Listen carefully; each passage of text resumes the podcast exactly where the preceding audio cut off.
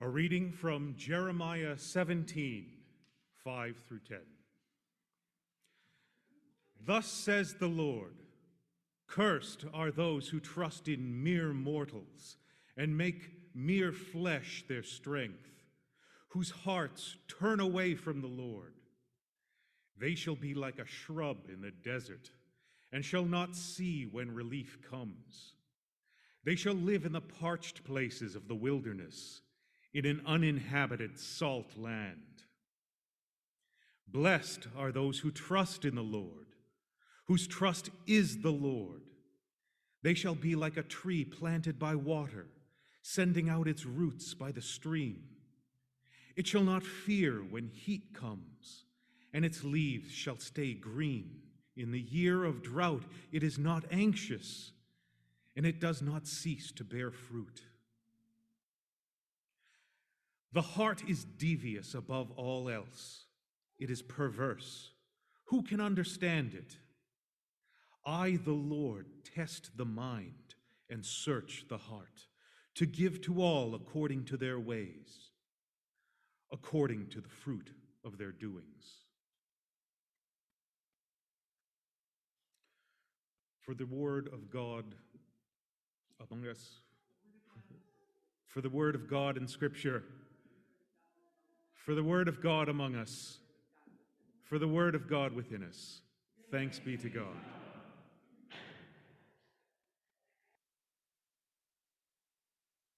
In the in the Bible. Sorry about that. I'll have a word with the editors next time. uh, as some of you know, I'm a part of a clergy group that um, is uh, just been such a source of support for me in these last few years. We get together and talk about preaching about once a year. And uh, in our gathering, I think in 2020, as I was getting out of uh, the car to go home to the airport, my friend Trace said, Hey, I think you would really get along with my friend Tiffany. She's the new dean at Stanford, and let me connect you. And that was how we met, and we had plans to have coffee in March 2020. And that ended up being a Zoom meeting, and uh, so we finally got to meet today, which I'm so thrilled about. And uh, Tiffany uh, is mom of two boys, and she's been here at Stanford as the dean uh, since 2019. So you've had an interesting two thirds of your time here, and. Uh, so, one thing I really appreciated in our first conversation is I think this shared heart that our faith is both internal and external, that it's not just about justice and what we do in the world, but it's all about also about who we are and how we're being formed. And that was something I really heard from you the first time we spoke, and I just so appreciate um, what you bring to this world and the many places you are, and we're just so honored to have you with us this morning. So would you join me in welcoming Reverend Dr. Tiffany Steinwert?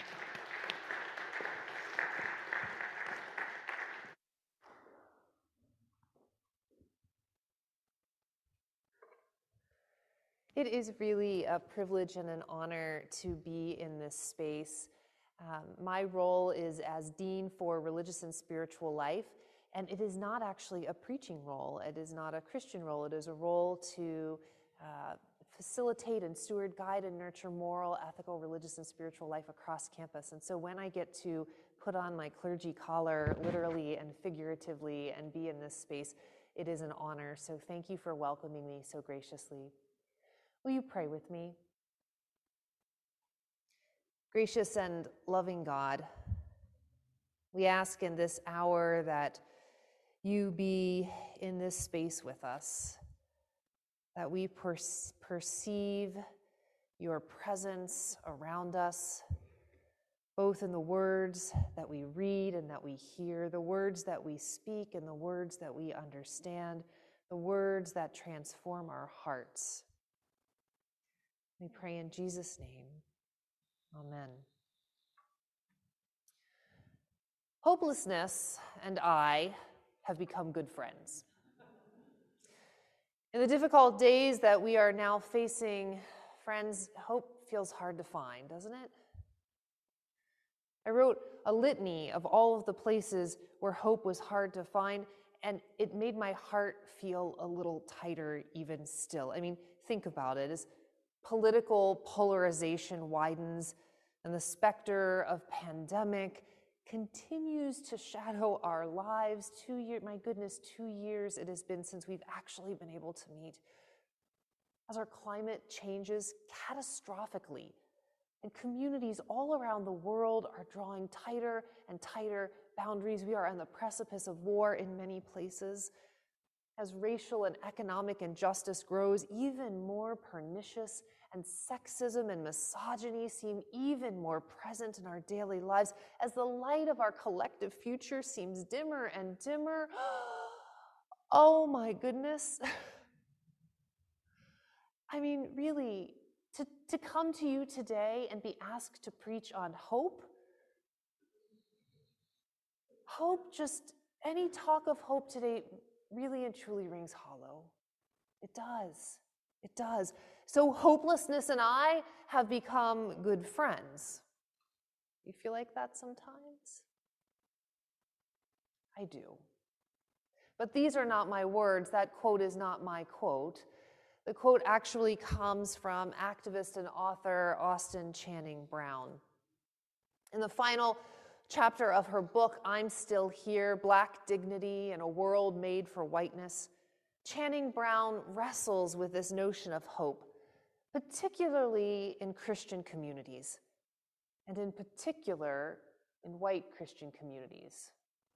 These are the communities that I know best the communities that I have served now for over two decades. But Channing Brown, as a black woman who spent most of her career working in predominantly white spaces, understood and knew that space differently than I do as a white woman. Her experience was different. She talks about in that book what it feels like to be surrounded by well intentioned, well meaning folks like myself, who more often than not simply don't get it. I encourage you, if you have not yet read that book, I encourage you to go and buy it. Buy it from her website, support her work, because it gives us a view that we often are not able to have on ourselves. And so I highly, highly encourage you. Go buy her book. For Channing Brown, you see this hopelessness that had become her friend. This hopelessness arose as a result of her encounters and disappointments with white Christian communities. It is in these communities, like my community from which I come in the United Methodist Church, and maybe somewhat like your communities, that we tend to value love above, all else, right? I mean, it's just, it's really great. I mean, it's the core of who we are, who doesn't like love. And so when hard things come and we, we're asked to face hard things, what is the answer? Love, right? It's like children, it's time in children's messages, they know that the answer is always Jesus, right? When the pastor asks them, whatever the answer, they are always like, oh, the answer is Jesus, right? Um, except for my child who answered His Holiness the Dalai Lama. But for the most part, we in our Christian communities, when confronted with something hard, we answer love. Because it really and truly, that's the heart of the gospel that we preach, isn't it? But we do it in ways that become problematic. Channing Brown says that sometimes when we talk of love in this way, it can dissolve into what she says is a demand for grace or niceness or endless patience, right? That gradualism that King talked about. Right? It's phrases sometimes that we use when we're we see hard things and we just don't know how to talk about them and so we say things like, well, if we could just learn to love one another. That's true. Or we say love trumps hate, and that's also true. But what happens is that this language of love, if we're not careful, softens that clarion call to justice that we just sang about in order to make it more palatable, more comfortable, right? We want to talk about love. We don't really want to talk about white supremacy. But we have to. Because if we don't, if we continue to mask the real problems of our world with these more palatable concepts of love and grace and patience, then we end up masking the fierce urgency of the day and minimizing the pain of those who face it day in and day out.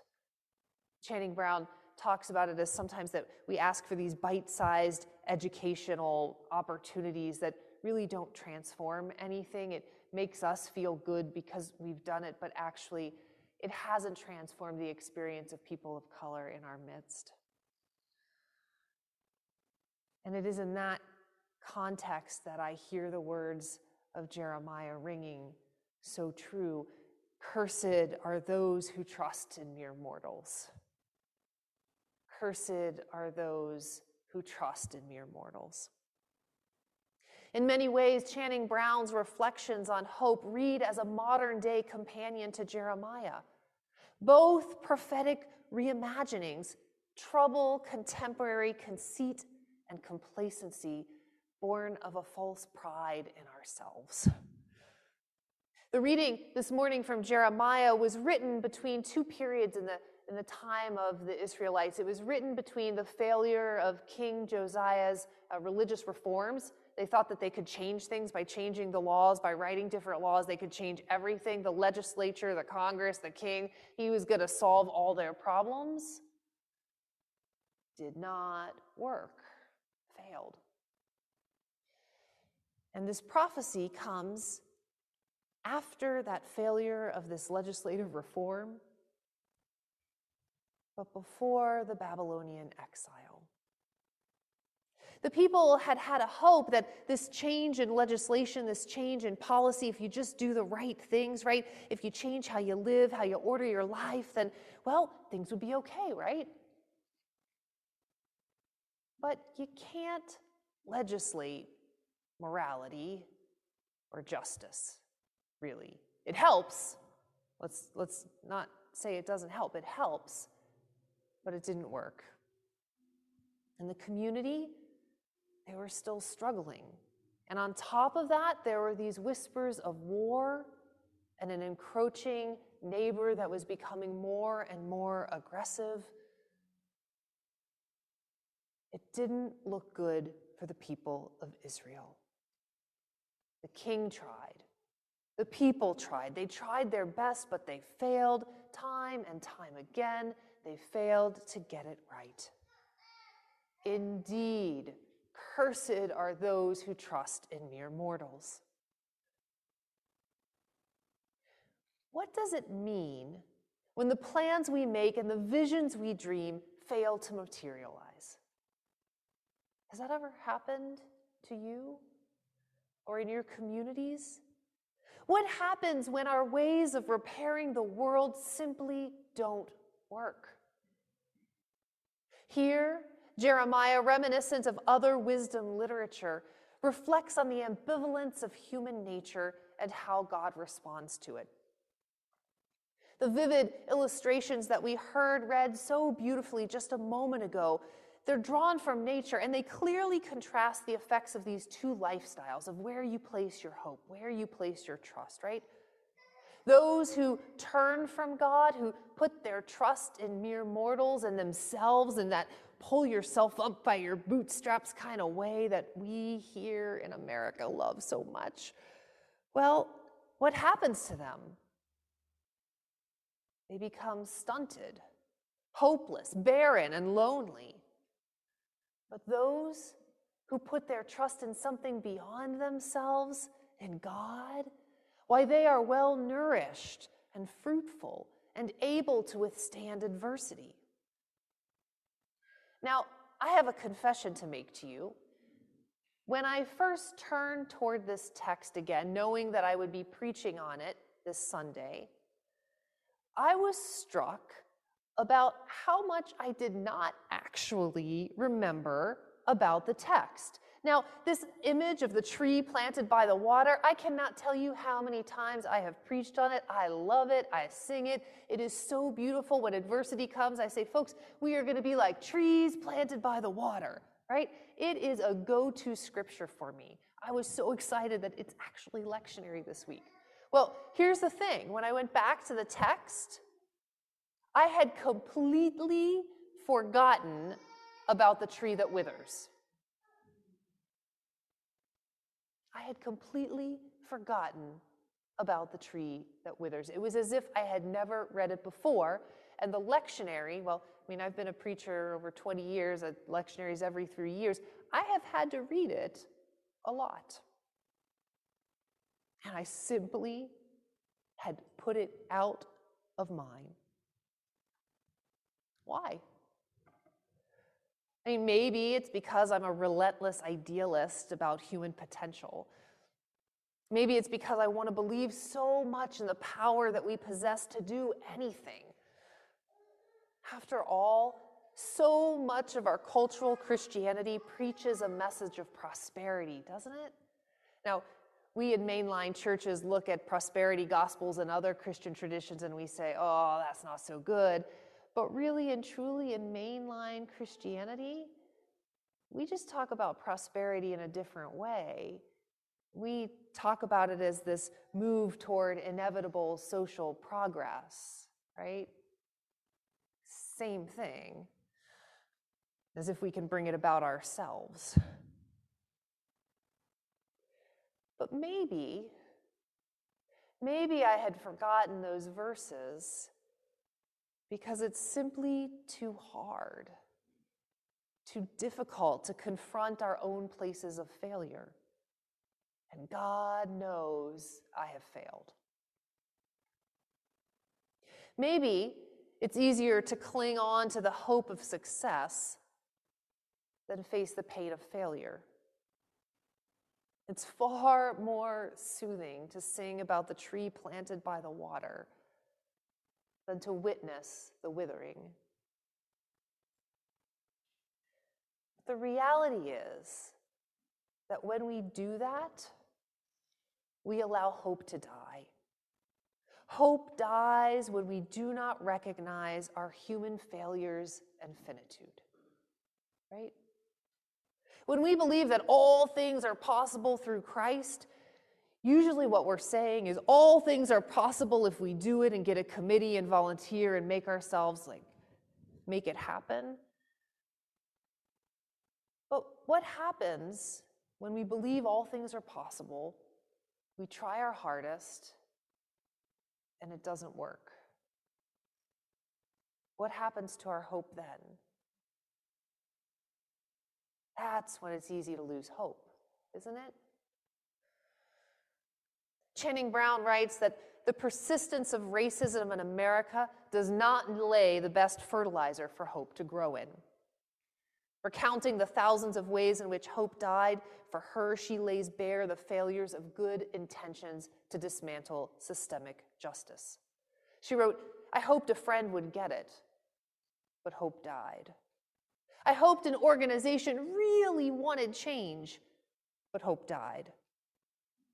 I hoped racist policies would change, but hope died. I hoped history would stop repeating itself, but hope died. I hoped things would be better for my children, but hope died. Cursed are those who trust in mere mortals. This litany of the death of hope is hard to hear. I'm sure it's not why you came to church this Sunday. Uh, I apologize to you, Jenny. Oh. But here's the thing I'm not saying anything here today that we don't already know. Because we've already experienced this, haven't we? In our own lives and in so many ways. I mean, friends, for better or for worse, we are all profoundly human. And that means that we are finite, limited, and often broken. My students at Stanford don't like to hear me say this, but friends, we are going to fail. We are. It's just how we were created to be. And that's not bad. I mean, deep in our bones, we know this, whether we have been the ones who've been disappointed or the ones who disappointed. Cursed are those who trust in mere mortals. So then, what do we do? What do we make of this seeming death of hope?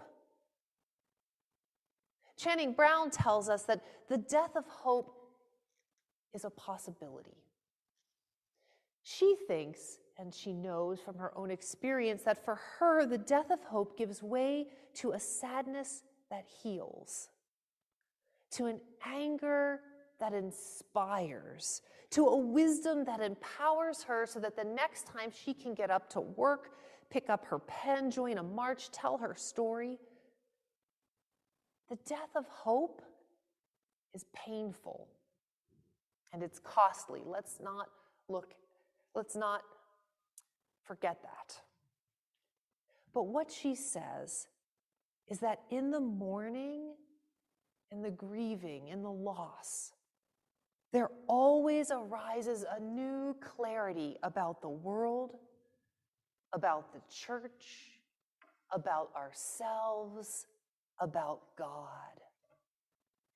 You see, for Channing Brown, there is a difference in lowercase h hope and capital H hope, right?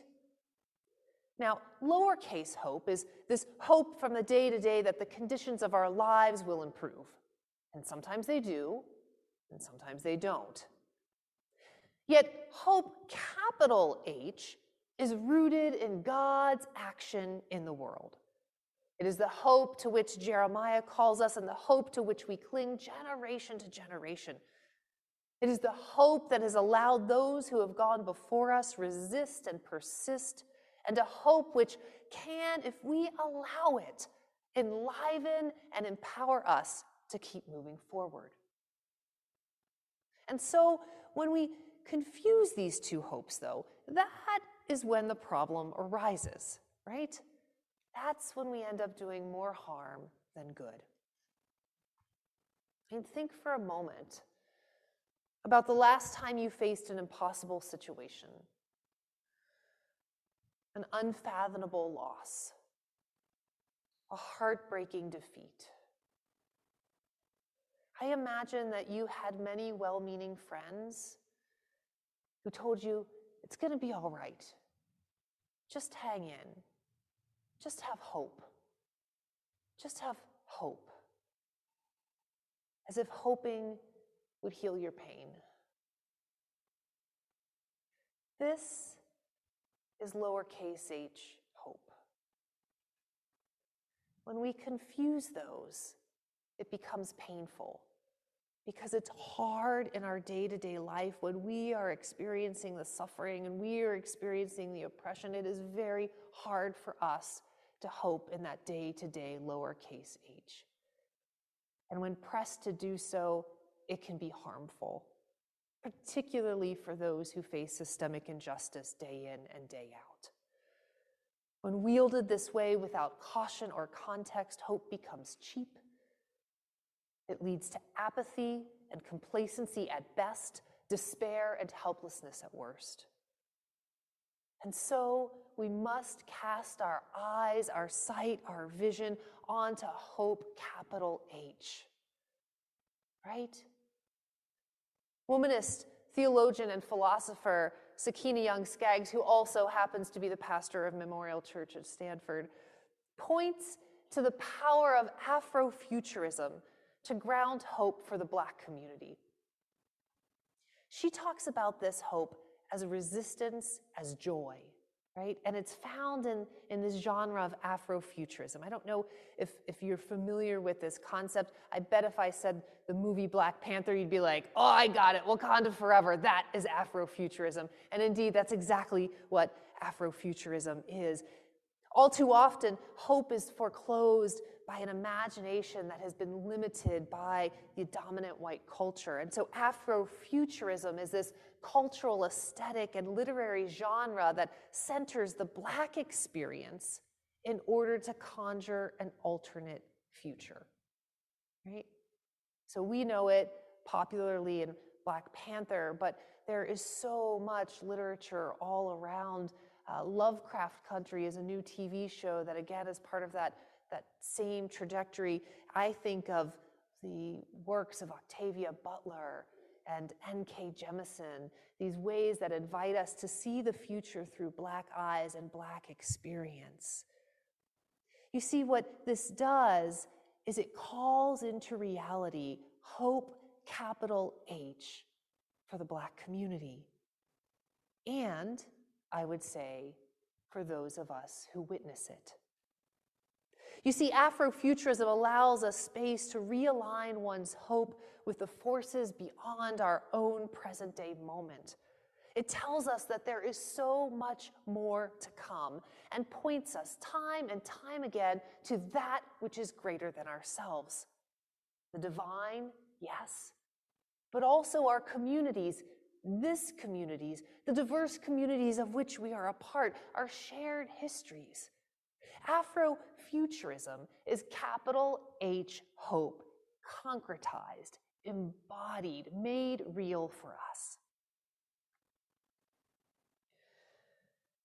You see, in the ways that these films and these books do it, it's like a prophetic imagination that makes possible futures real so that the present can be more livable.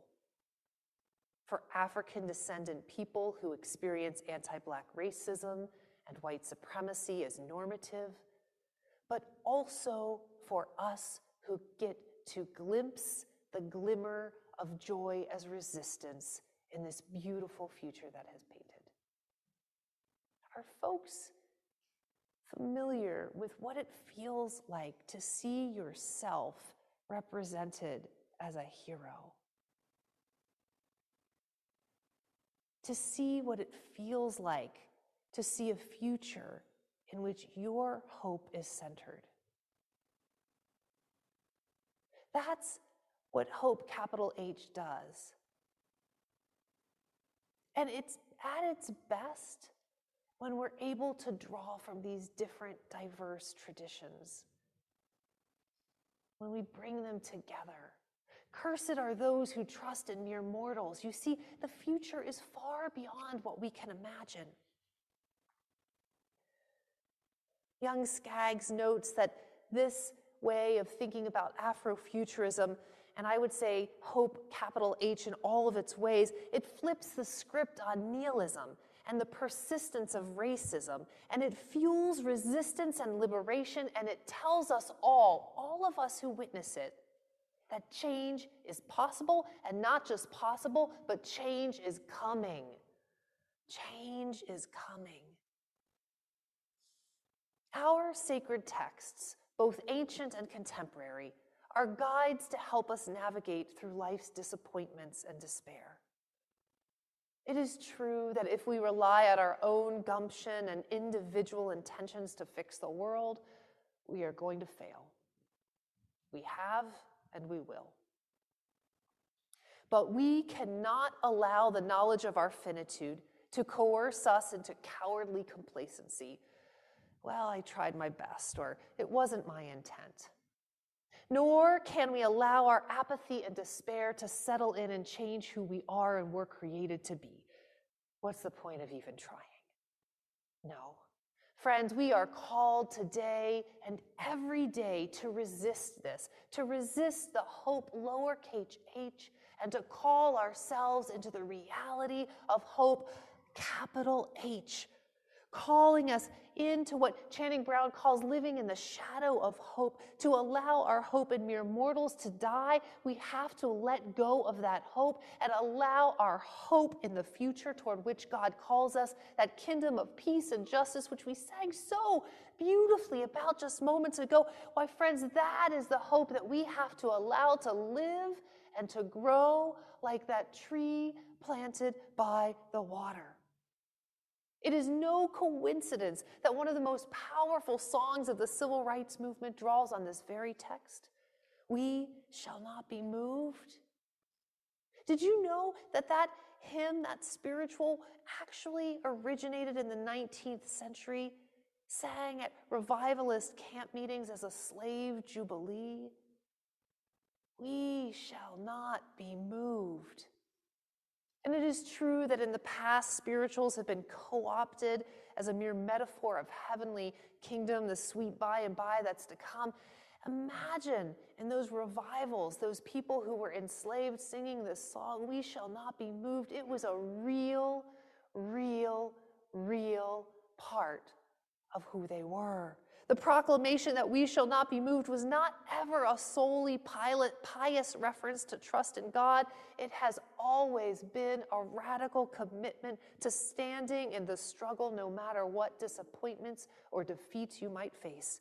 Do what you will, take what you will, enslave us, jail us, no matter, we shall not be moved. Do you know that song? If I was a singer, I would sing it for you, but I am not, and you would never invite me back. We shall not be moved. We shall not be moved. When we are rooted and gra- grounded like that tree planted by the water, friends, we cannot be moved because we have given ourselves to hope, capital H. The question is not a matter of whether there is hope, there is. The question is where we will locate and place that hope. In mere mortals? No. In ourselves? No. But in our communities, in the future that God has given to us and the possibility of change, of a change that is coming, in this vision of God's great kingdom of peace and justice? Well, yes.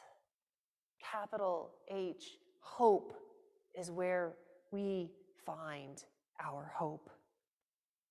You see, this hope that we are called into is an active hope, it's a mutual hope. It requires a covenant between God and us. This is the hope. After all, isn't Jeremiah the prophet who proclaims, even in exile, after the Babylonian exile comes, that God has prepared a future for us? That God has a plan for us? For surely I know the plans I have for you plans for your welfare and not for your harm. Plans, says Jeremiah, to give you a future with hope. May you be rooted and grounded in that hope this day and all days. Amen.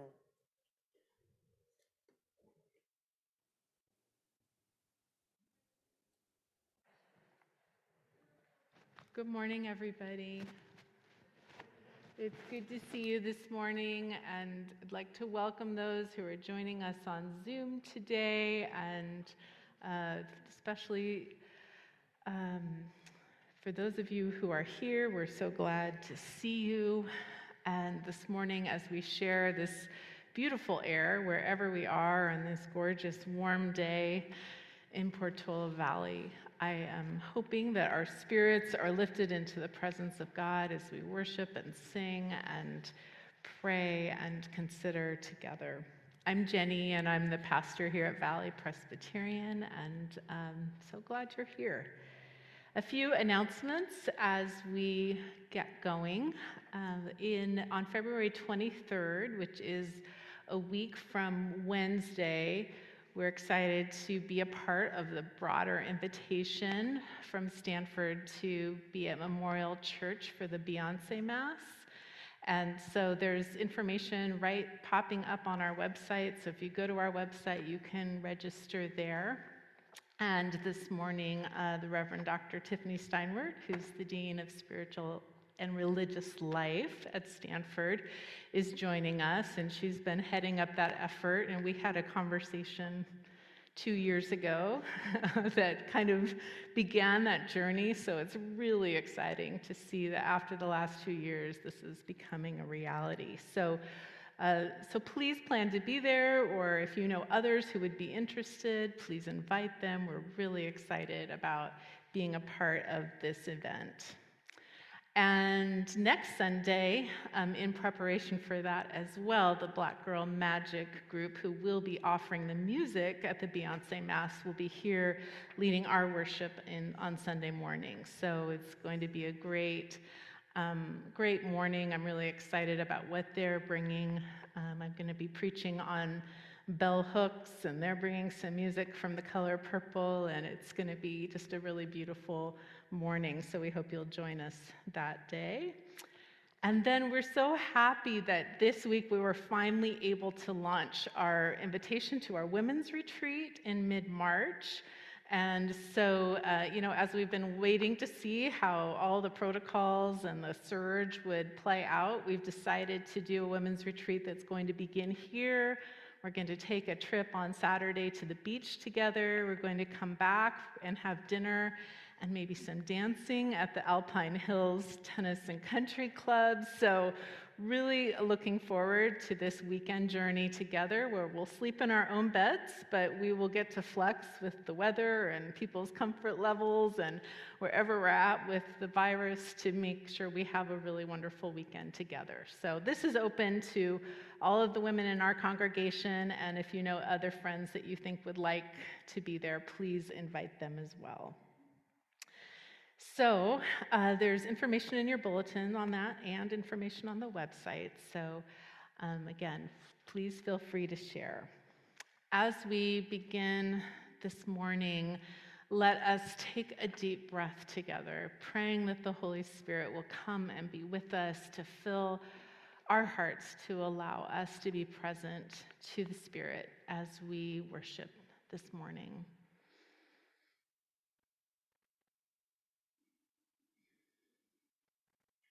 Let us lift our hearts together.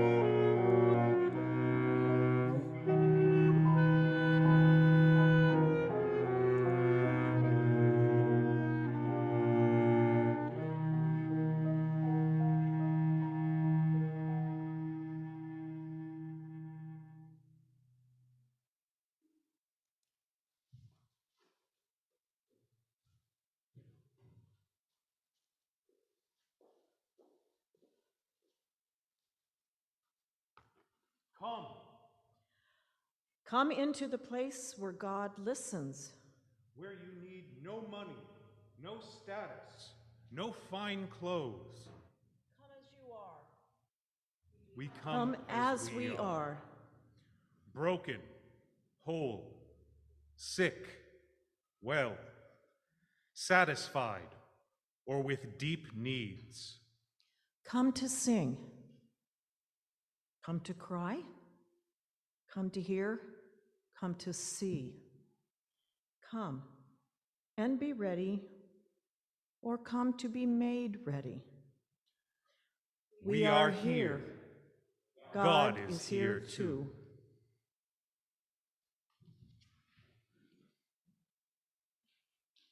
So there's a little insert in your bulletin, and uh, feel free to sing along with us, uh, especially if you brought your magnifying glass. Uh, We are going to sing um, verses 1, 2, and 4 in English. And you get a second try on this a little bit later.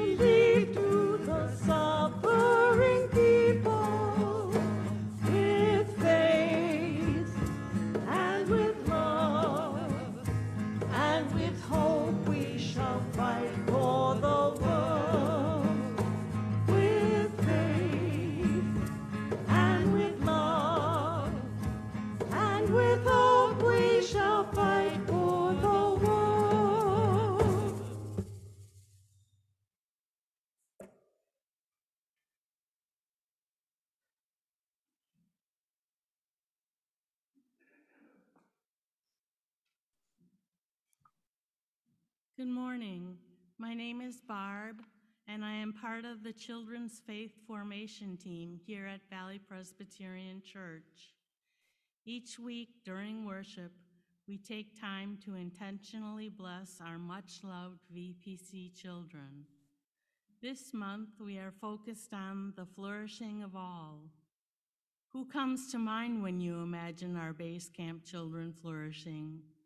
Are there children in our church, your family, or the wider world who you feel need resilience, courage, hope, or support to flourish right now? Please hold each of them in your heart as I say this blessing. Children, may you know you are loved just as God created you. Arm in arm, may we all grow in love together and show love to the world. Jenny Unash, Ijo, and I invite the children to join us outdoors for some parachute games, connection, and reflection. Thank you.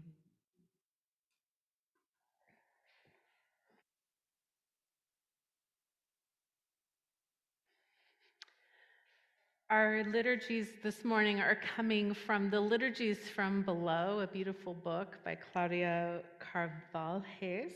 And uh, I'd like to read our confession this morning, a confession that is a corporate confession for us as a church and the ways over generations we have failed to be the church of God, to embody that song that we just sang where we truly, our faith leads us to fight for the world. So let us pray together. Loving parent God, forgive us for the many times that we cannot see and feel. We pray for all those who cannot pray and for those who don't know how to pray. We pray for those who do not believe we also pray for our unbelief. Forgive us for the many times we have depended so much on praying that we forgot to actualize our prayer. We pray, O oh God, for the unheard voices in our pews, inside our churches and places of worship, our communities and homes. May those voices be heard. Instead of praying for them, I pray for us who treated them unjustly by not allowing them participate to participate in our ministries. Help us, O oh God, to see them as you have created them. Just take a moment to extend your heart to those who you know have been excluded from the life of faith in so many places, to confess the ways that we have overtly or by our silence not extended wide arms of welcome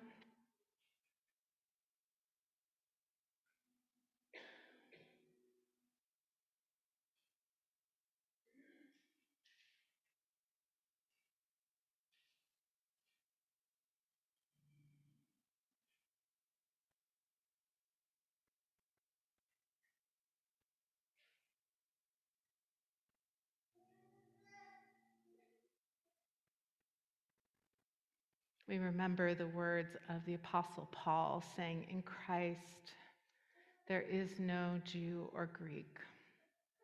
The dividing walls of hostility between us have been broken down. And as those walls have been broken down, so may they be broken down within us.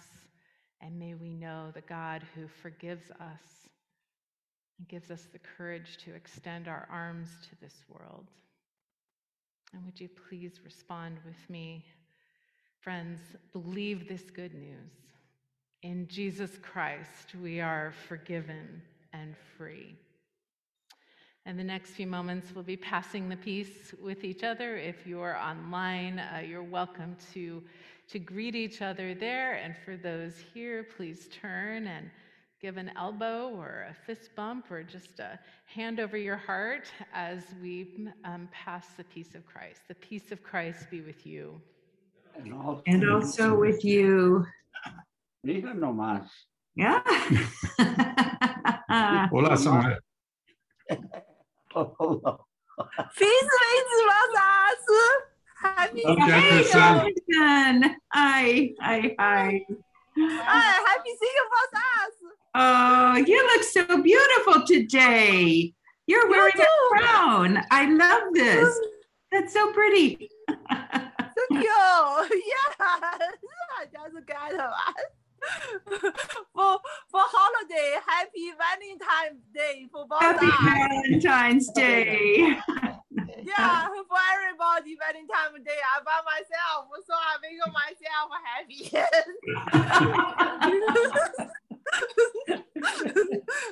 Good morning, one and all. Yes. Good morning.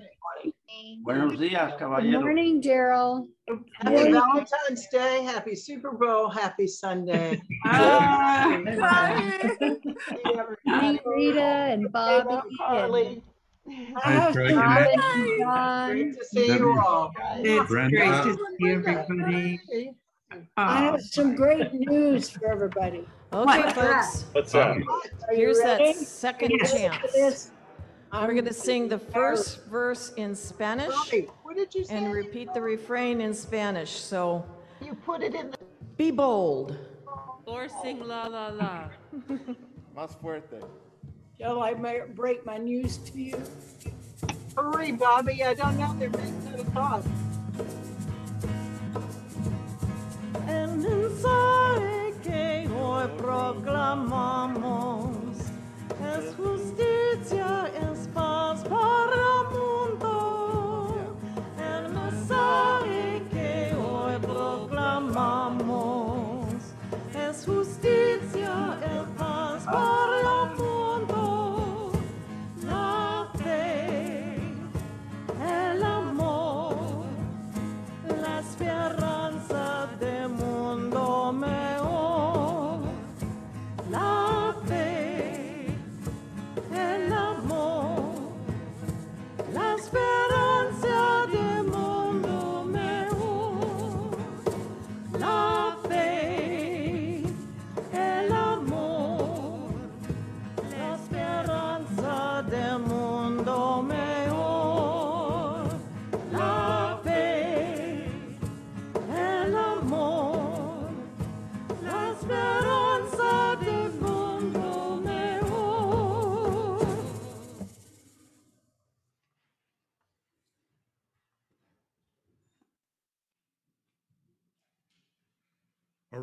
From Jeremiah 17, 5 through 10. Thus says the Lord Cursed are those who trust in mere mortals and make mere flesh their strength, whose hearts turn away from the Lord. They shall be like a shrub in the desert and shall not see when relief comes. They shall live in the parched places of the wilderness, in an uninhabited salt land. Blessed are those who trust in the Lord, whose trust is the Lord. They shall be like a tree planted by water, sending out its roots by the stream. It shall not fear when heat comes, and its leaves shall stay green. In the year of drought, it is not anxious, and it does not cease to bear fruit. The heart is devious above all else, it is perverse. Who can understand it? I, the Lord, test the mind and search the heart, to give to all according to their ways, according to the fruit of their doings. For the word of God among us, for the word of God in Scripture, for the word of God among us, for the word of God within us. Thanks be to God.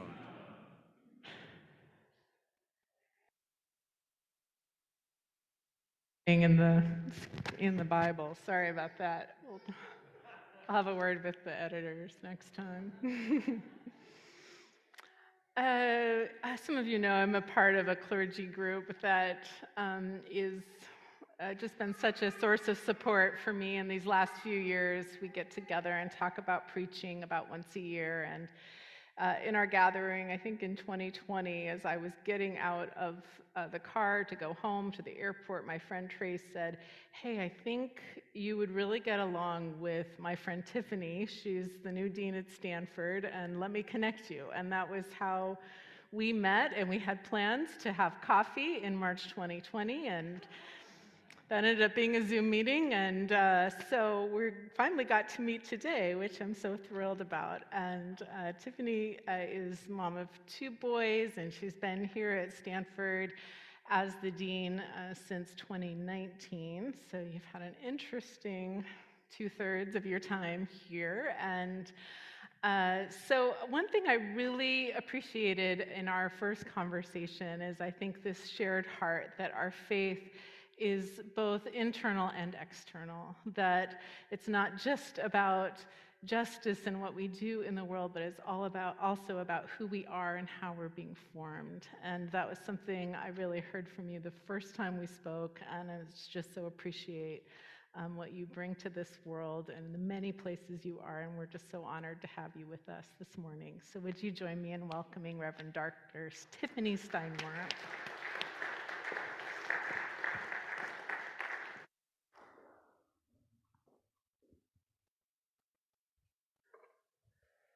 It is really a privilege and an honor to be in this space. Um, my role is as Dean for Religious and Spiritual Life, and it is not actually a preaching role. It is not a Christian role. It is a role to uh, facilitate and steward, guide, and nurture moral, ethical, religious, and spiritual life across campus. And so when I get to put on my clergy collar, literally and figuratively, and be in this space, it is an honor. So thank you for welcoming me so graciously. Will you pray with me? Gracious and loving God, we ask in this hour that you be in this space with us, that we per- perceive your presence around us, both in the words that we read and that we hear, the words that we speak and the words that we understand, the words that transform our hearts. We pray in Jesus' name. Amen. Hopelessness and I have become good friends. In the difficult days that we are now facing, friends, hope feels hard to find, doesn't it?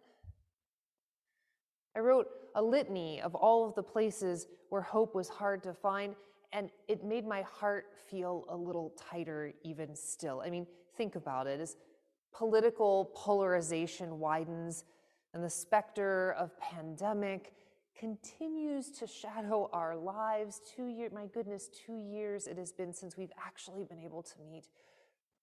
As our climate changes catastrophically, and communities all around the world are drawing tighter and tighter boundaries. We are on the precipice of war in many places. As racial and economic injustice grows, even more pernicious and sexism and misogyny seem even more present in our daily lives as the light of our collective future seems dimmer and dimmer. oh my goodness. I mean, really, to, to come to you today and be asked to preach on hope. Hope just, any talk of hope today really and truly rings hollow. It does. It does. So hopelessness and I have become good friends. You feel like that sometimes? I do. But these are not my words. That quote is not my quote. The quote actually comes from activist and author Austin Channing Brown. In the final chapter of her book, I'm Still Here Black Dignity in a World Made for Whiteness, Channing Brown wrestles with this notion of hope particularly in Christian communities, and in particular in white Christian communities. These are the communities that I know best, the communities that I have served now for over two decades. But Channing Brown, as a black woman who spent most of her career working in predominantly white spaces, understood and knew that space differently than I do as a white woman her experience was different. She talks about in that book what it feels like to be surrounded by well intentioned, well meaning folks like myself, who more often than not simply don't get it. I encourage you, if you have not yet read that book, I encourage you to go and buy it. Buy it from her website, support her work, because it gives us a view that we often are not able to have on ourselves. And so I highly, highly encourage you. Go buy her book. For Channing Brown, you see this hopelessness that had become her friend. This hopelessness arose as a result of her encounters and disappointments with white Christian communities. It is in these communities, like my community from which I come in the United Methodist Church, and maybe somewhat like your communities, that we tend to value love above, all else, right? I mean, it's just, it's really great. I mean, it's the core of who we are, who doesn't like love. And so when hard things come and we, we're asked to face hard things, what is the answer? Love, right? It's like children, it's time and children's messages, they know that the answer is always Jesus, right? When the pastor asks them, whatever the answer, they are always like, oh, the answer is Jesus, right? Um, except for my child who answered His Holiness the Dalai Lama. but for the most part, we in our Christian communities, when confronted with something hard, we answer love because it really and truly that's the heart of the gospel that we preach, isn't it? But we do it in ways that become problematic. Channing Brown says that sometimes when we talk of love in this way, it can dissolve into what she says is a demand for grace or niceness or endless patience, right? That gradualism that King talked about. Right? It's phrases sometimes that we use when we're we see hard things and we just don't know how to talk about them and so we say things like, well, if we could just learn to love one another. That's true. Or we say love trumps hate, and that's also true. But what happens is that this language of love, if we're not careful, softens that clarion call to justice that we just sang about in order to make it more palatable, more comfortable, right? We want to talk about love. We don't really want to talk about white supremacy, but we have to. Because if we don't, if we continue to mask the real problems of our world with these more palatable concepts of love and grace and patience, then we end up masking the fierce urgency of the day and minimizing the pain of those who face it day in and day out. Channing Brown talks about it as sometimes that we ask for these bite sized educational opportunities that really don't transform anything. It makes us feel good because we've done it, but actually, it hasn't transformed the experience of people of color in our midst. And it is in that context that I hear the words of Jeremiah ringing so true. Cursed are those who trust in mere mortals. Cursed are those who trust in mere mortals. In many ways, Channing Brown's reflections on hope read as a modern day companion to Jeremiah. Both prophetic reimaginings trouble contemporary conceit and complacency born of a false pride in ourselves. The reading this morning from Jeremiah was written between two periods in the, in the time of the Israelites. It was written between the failure of King Josiah's uh, religious reforms they thought that they could change things by changing the laws, by writing different laws. They could change everything the legislature, the Congress, the king. He was going to solve all their problems. Did not work, failed. And this prophecy comes after that failure of this legislative reform, but before the Babylonian exile. The people had had a hope that this change in legislation, this change in policy, if you just do the right things, right? If you change how you live, how you order your life, then, well, things would be okay, right? But you can't legislate morality or justice, really. It helps. Let's, let's not say it doesn't help. It helps, but it didn't work. And the community they were still struggling.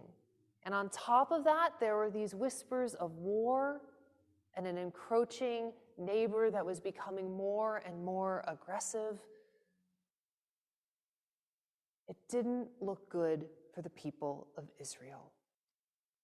The king tried, The people tried. They tried their best, but they failed time and time again. They failed to get it right.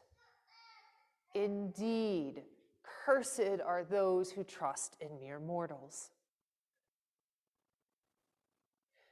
What does it mean when the plans we make and the visions we dream fail to materialize? Has that ever happened to you or in your communities? What happens when our ways of repairing the world simply don't work? Here, Jeremiah, reminiscent of other wisdom literature, reflects on the ambivalence of human nature and how God responds to it. The vivid illustrations that we heard read so beautifully just a moment ago, they're drawn from nature and they clearly contrast the effects of these two lifestyles of where you place your hope, where you place your trust, right? Those who turn from God, who put their trust in mere mortals and themselves in that pull yourself up by your bootstraps kind of way that we here in America love so much. Well, what happens to them? They become stunted, hopeless, barren, and lonely.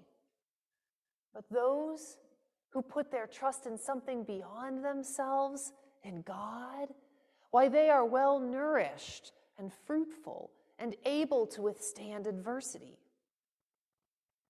Now, I have a confession to make to you. When I first turned toward this text again, knowing that I would be preaching on it this Sunday, I was struck about how much I did not actually remember about the text. Now, this image of the tree planted by the water, I cannot tell you how many times I have preached on it. I love it. I sing it. It is so beautiful. When adversity comes, I say, folks, we are going to be like trees planted by the water, right? It is a go to scripture for me. I was so excited that it's actually lectionary this week. Well, here's the thing when I went back to the text, I had completely forgotten about the tree that withers. I had completely forgotten about the tree that withers. It was as if I had never read it before. And the lectionary, well, I mean, I've been a preacher over 20 years, at lectionaries every three years. I have had to read it a lot. And I simply had put it out of mind. Why? I mean, maybe it's because I'm a relentless idealist about human potential. Maybe it's because I want to believe so much in the power that we possess to do anything. After all, so much of our cultural Christianity preaches a message of prosperity, doesn't it? Now, we in mainline churches look at prosperity gospels and other Christian traditions and we say, oh, that's not so good. But really and truly, in mainline Christianity, we just talk about prosperity in a different way. We talk about it as this move toward inevitable social progress, right? Same thing, as if we can bring it about ourselves. But maybe, maybe I had forgotten those verses because it's simply too hard, too difficult to confront our own places of failure. And God knows I have failed.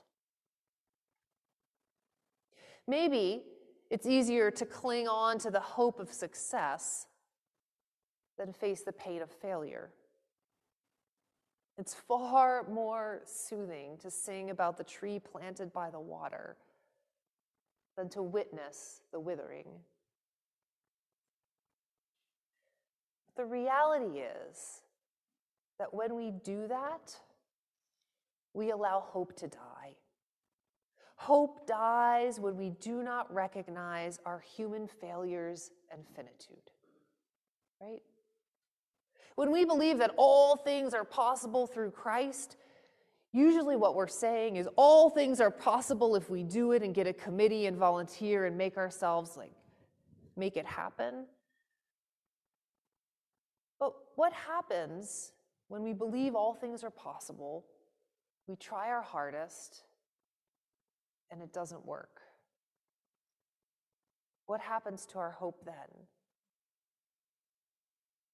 That's when it's easy to lose hope, isn't it? Channing Brown writes that the persistence of racism in America does not lay the best fertilizer for hope to grow in. Recounting the thousands of ways in which hope died, for her, she lays bare the failures of good intentions to dismantle systemic justice. She wrote, I hoped a friend would get it, but hope died. I hoped an organization really wanted change, but hope died. I hoped racist policies would change, but hope died. I hoped history would stop repeating itself, but hope died. I hoped things would be better for my children, but hope died. Cursed are those who trust in mere mortals. This litany of the death of hope is hard to hear. I'm sure it's not why you came to church this Sunday. Uh, I apologize to you, Jenny. Uh, but here's the thing I'm not saying anything here today that we don't already know. Because we've already experienced this, haven't we? In our own lives and in so many ways. I mean, friends, for better or for worse, we are all profoundly human. That means that we are finite, limited, and often broken. My students at Stanford don't like to hear me say this, but friends, we are going to fail. We are. It's just how we were created to be. And that's not bad. I mean, deep in our bones, we know this, whether we have been the ones who've been disappointed or the ones who disappointed. Cursed are those who trust in mere mortals. So then, what do we do? What do we make of this seeming death of hope? Channing Brown tells us that the death of hope is a possibility. She thinks, and she knows from her own experience, that for her, the death of hope gives way to a sadness that heals, to an anger that inspires, to a wisdom that empowers her so that the next time she can get up to work, pick up her pen, join a march, tell her story. The death of hope is painful and it's costly. Let's not look, let's not forget that. But what she says is that in the mourning, in the grieving, in the loss, there always arises a new clarity about the world, about the church, about ourselves, about God. You see, for Channing Brown, there is a difference in lowercase h hope and capital H hope, right? Now, lowercase hope is this hope from the day to day that the conditions of our lives will improve. And sometimes they do, and sometimes they don't. Yet, hope, capital H, is rooted in God's action in the world. It is the hope to which Jeremiah calls us and the hope to which we cling generation to generation. It is the hope that has allowed those who have gone before us resist and persist, and a hope which can, if we allow it, enliven and empower us to keep moving forward. And so, when we confuse these two hopes, though, that is when the problem arises, right? That's when we end up doing more harm than good. I mean, think for a moment about the last time you faced an impossible situation, an unfathomable loss, a heartbreaking defeat. I imagine that you had many well meaning friends who told you it's going to be all right. Just hang in. just have hope. Just have hope. As if hoping would heal your pain. This is lowercase h hope. When we confuse those, it becomes painful because it's hard in our day to day life when we are experiencing the suffering and we are experiencing the oppression. It is very hard for us to hope in that day to day lowercase h. And when pressed to do so, it can be harmful, particularly for those who face systemic injustice day in and day out. When wielded this way without caution or context, hope becomes cheap. It leads to apathy and complacency at best, despair and helplessness at worst. And so we must cast our eyes, our sight, our vision onto hope, capital H. Right? Womanist, theologian, and philosopher Sakena Young Scaggs, who also happens to be the pastor of Memorial Church at Stanford, points to the power of Afrofuturism to ground hope for the Black community. She talks about this hope as resistance, as joy, right? And it's found in, in this genre of Afrofuturism. I don't know if, if you're familiar with this concept. I bet if I said the movie Black Panther, you'd be like, oh, I got it, Wakanda forever. That is Afrofuturism. And indeed, that's exactly what Afrofuturism is. All too often, hope is foreclosed by an imagination that has been limited by the dominant white culture. And so Afrofuturism is this cultural, aesthetic, and literary genre that centers the Black experience in order to conjure an alternate future. Right? So we know it popularly in Black Panther, but there is so much literature all around. Uh, Lovecraft Country is a new TV show that, again, is part of that that same trajectory, I think of the works of Octavia Butler and N.K. Jemisin, these ways that invite us to see the future through Black eyes and Black experience. You see, what this does is it calls into reality hope, capital H, for the Black community. And I would say, for those of us who witness it. You see, Afrofuturism allows us space to realign one's hope with the forces beyond our own present day moment. It tells us that there is so much more to come and points us time and time again to that which is greater than ourselves. The divine, yes, but also our communities, this communities, the diverse communities of which we are a part, our shared histories. Afrofuturism is capital H hope, concretized, embodied, made real for us. You see, in the ways that these films and these books do it, it's like a prophetic imagination that makes possible futures real so that the present can be more livable for African descendant people who experience anti Black racism and white supremacy as normative, but also for us who get to glimpse the glimmer of joy as resistance in this beautiful future that has painted. Are folks familiar with what it feels like to see yourself represented as a hero? To see what it feels like to see a future in which your hope is centered. That's what hope, capital H, does.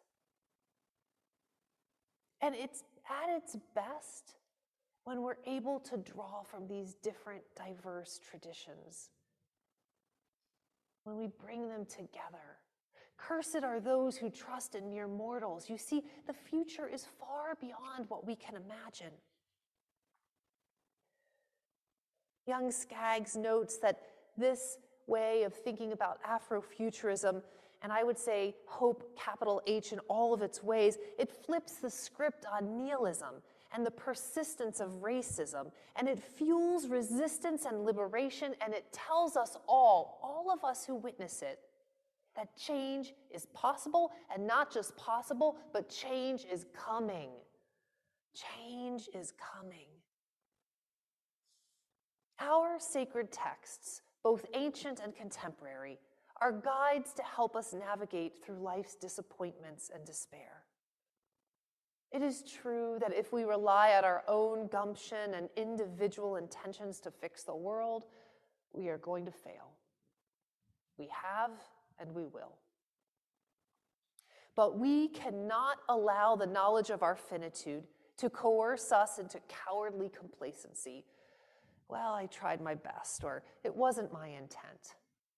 Nor can we allow our apathy and despair to settle in and change who we are and were created to be. What's the point of even trying? No. Friends, we are called today and every day to resist this, to resist the hope, lowercase h, and to call ourselves into the reality of hope, capital H, calling us into what Channing Brown calls living in the shadow of hope. To allow our hope in mere mortals to die, we have to let go of that hope and allow our hope in the future toward which God calls us, that kingdom of peace and justice, which we sang so beautifully about just moments ago. Why, friends, that is the hope that we have to allow to live and to grow like that tree planted by the water. It is no coincidence that one of the most powerful songs of the civil rights movement draws on this very text. We shall not be moved. Did you know that that hymn, that spiritual, actually originated in the 19th century, sang at revivalist camp meetings as a slave jubilee? We shall not be moved. And it is true that in the past, spirituals have been co opted as a mere metaphor of heavenly kingdom, the sweet by and by that's to come. Imagine in those revivals, those people who were enslaved singing this song, We Shall Not Be Moved. It was a real, real, real part of who they were. The proclamation that we shall not be moved was not ever a solely pious reference to trust in God. It has always been a radical commitment to standing in the struggle no matter what disappointments or defeats you might face. Do what you will, take what you will, enslave us, jail us, no matter, we shall not be moved. Do you know that song? If I was a singer, I would sing it for you, but I am not, and you would never invite me back. We shall not be moved. We shall not be moved. When we are rooted and gra- grounded like that tree planted by the water, friends, we cannot be moved because we have given ourselves to hope, capital H. The question is not a matter of whether there is hope, there is. The question is where we will locate and place that hope. In mere mortals? No. In ourselves? No. But in our communities, in the future that God has given to us and the possibility of change, of a change that is coming, in this vision of God's great kingdom of peace and justice? Well, yes. Capital H, hope is where we find our hope. You see, this hope that we are called into is an active hope, it's a mutual hope. It requires a covenant between God and us. This is the hope. After all, isn't Jeremiah the prophet who proclaims, even in exile, after the Babylonian exile comes, that God has prepared a future for us? That God has a plan for us?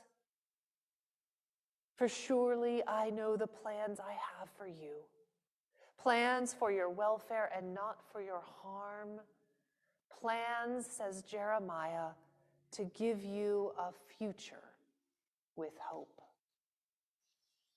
May you be rooted and grounded in that hope this day and all days.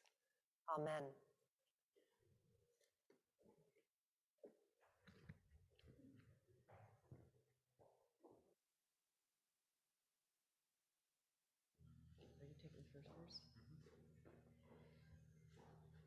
Please stand and join us as you are able in our song of response, Heaven Shall Not Wait, which is number 773 in your bulletin, and we will sing verses 1, 2, and 4.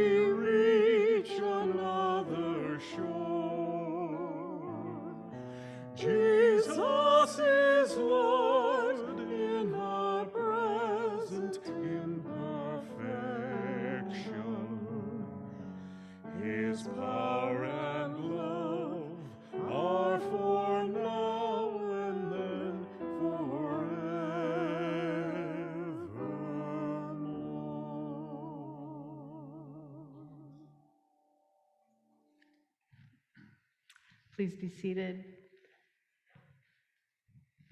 I'm not sure we could have asked for a more beautiful hymn after that beautiful sermon. So thank you, Tiffany, for renewing our hope in capital H hope. Let us pray together. Oh God, we come to you this morning. Many, us, many of us feeling like that withered tree, wondering when our roots will hit water, longing for the sustenance that we need to keep moving forward. And whatever our personal struggles, we know our world is continuing to struggle. And so we pray for those places where hope is dim and maybe even feels dead. We pray particularly this morning for the conflicts in our world, thinking of Russia and the Ukraine, for those who are seeking to bring peace there, for those living under the threat of war. We pray for the places in our world where the pandemic continues to rage in another flow. And even as we watch it ebb here, we still continue to hold our breath, not sure what to hope for in the future. We pray for those who are under the weight of crushing loss, those who have lost those they love, have lost their health, have lost their hope. May they know deep down the flow of your love in their lives. And we pray for our community that we would gather together to be a place that extends hope. That in this world we would be a place where the love of Jesus Christ is real and where we are learning to love each other and love our world in real and tangible ways that make a difference. We thank you for Jesus, for the ways that we can follow his footsteps into this world. Even as we pray the prayer he taught us, saying, Our God who is in heaven, hallowed be your name. Your kingdom come, your will be done on earth as it is in heaven. Give us this day our daily bread and forgive us our debts as we forgive our debtors. And lead us not into temptation, but deliver us from evil. For yours is the kingdom and the power and the glory forever. Amen. We invite you to give to that hope um, as this next song is sung. You can give online or in the back as you leave today. May we together be a people of hope and extend the love of Jesus Christ into the world.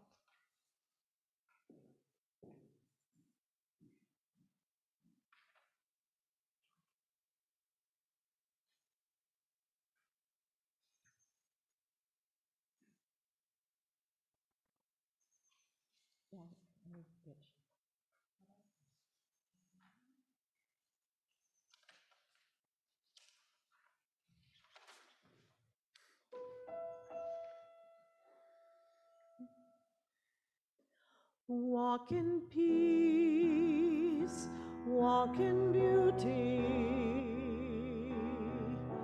Walk in